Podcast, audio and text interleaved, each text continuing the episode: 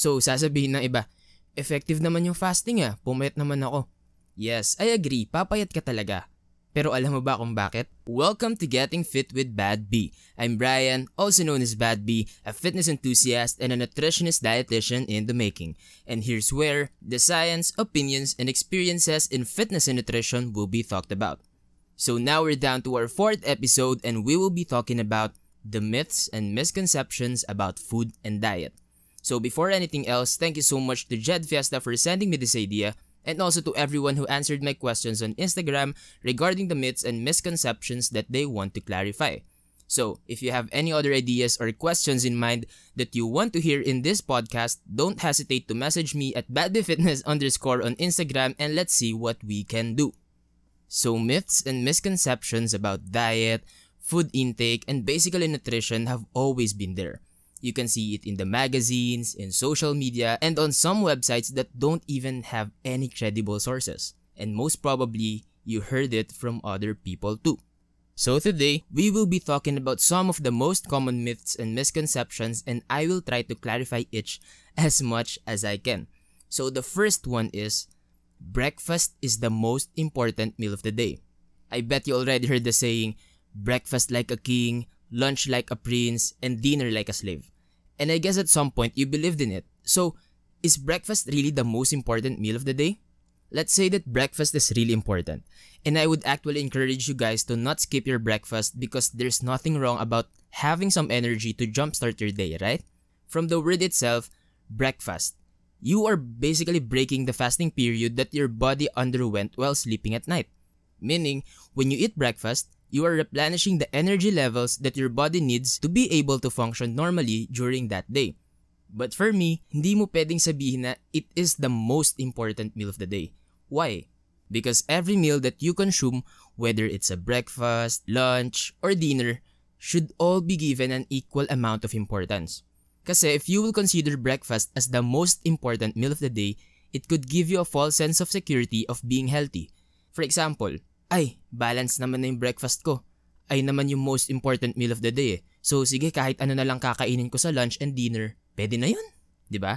And dito na din pumapasok yung second myth natin na i-discuss which is eating beyond 6pm will make you fat.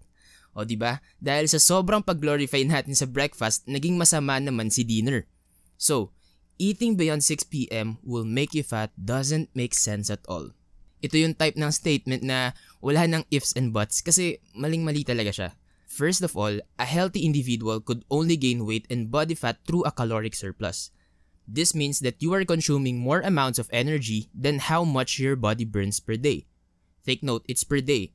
So, walang kinalaman yung oras ng pagkain mo sa paggain mo ng weight or body fat. Kahit kumain ka pa ng 7 a.m., 12 noon, 7 p.m., 12 midnight, kahit anong oras ka pa kumain, as long as you're not exceeding your maintenance calories, you will not gain body fat.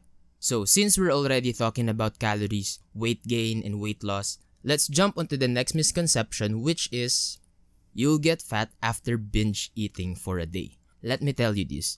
No one gets fit by just eating a balanced diet in a single day. On the other hand, no one gets fat just by overeating in a single day as well. Because it takes time. Hindi mo yan magigain lahat sa isang araw lang. Okay, let me explain. A pound of body fat is equal to approximately 3,500 calories. This means that to gain just a pound of body fat within a week, kailangan mong mag-exceed ng 500 calories every day from your maintenance calories. So, bakit 500 calories per day? Di ba a week has 7 days, so 3,500 calories divided by 7 is equal to 500 per day.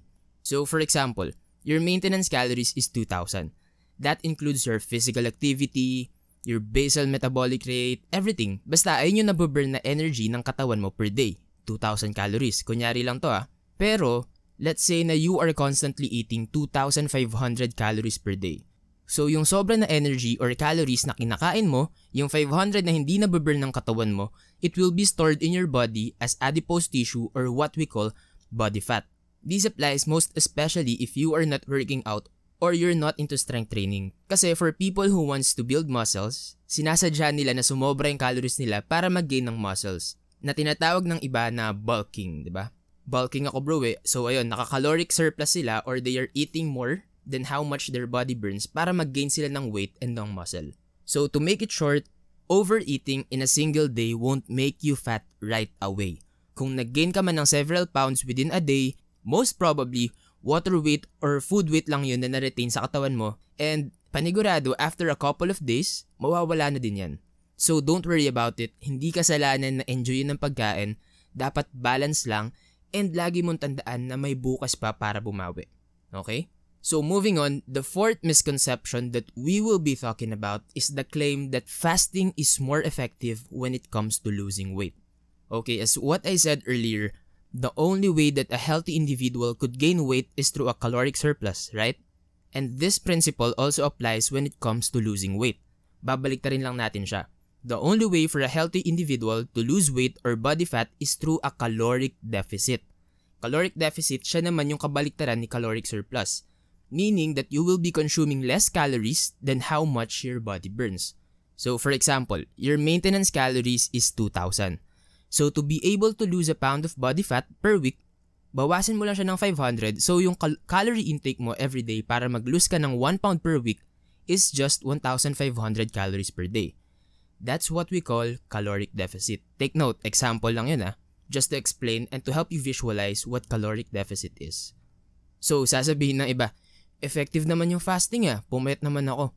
Yes, I agree, papayat ka talaga. Pero alam mo ba kung bakit? Because fasting is just a tool to reach a caloric deficit. Huh? Di ko gets. Okay, let me explain.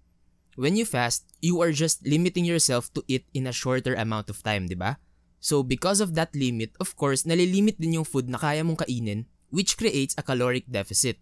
In short, kung mas konti yung time mo, kung mas konti yung oras mo para kumain, mas konti lang din yung makakain mo. That's how it works. Hindi siya magic, walang magic sa fasting. Kahit mag-fasting ka pa, kung sumobra ka naman sa caloric intake mo, wala din. Hindi ka din maglulose ng weight. So, wala siyang difference. Studies actually show that when it comes to weight loss, fasting has no advantage when compared to the usual calorie restriction. So if you want to try fasting, pag-isipan mo lang ulit kasi I swear, pareho lang yan. Wala siyang advantage for most people, it won't work kasi parang gugutumin mo lang yung sarili mo. So, I'd rather encourage you to learn how to track your calories than to restrict yourself from eating in a certain amount of time every day. Kasi if you learn how to track your macros and calories, mas natututunan mo pa kung ano talaga yung nangyayari sa katawan mo, kung ano effect ng macro sa katawan mo, ano yung effect ng calories sa katawan mo, di ba? Hindi yung magfa-fasting ka lang kasi ginagawa nila. Magfa-fasting ka lang kasi ginagawa ng ibang tao. Di ba? Parang blindly you are just following something na hindi mo naman natututunan kung ano talaga yung nangyayari sa katawan mo. And on the other hand, kung pag-aaralan mo paano ka mag-track ng macros and ng calories, at least natututunan mo kung ano talaga yung nangyayari sa katawan mo and ano yung effect ng nutrition sa katawan mo. Or ano yung effect ng food na kinakain mo sa katawan mo, di ba? So, thank you so much for sticking with me through this episode. I hope you learned something. Don't forget to follow me here on Spotify and also on IG at badbyfitness underscore for more fitness and nutrition related content. Again, I'm Brian, also known as Bad B, and you are listening to Getting Fit with Bad B.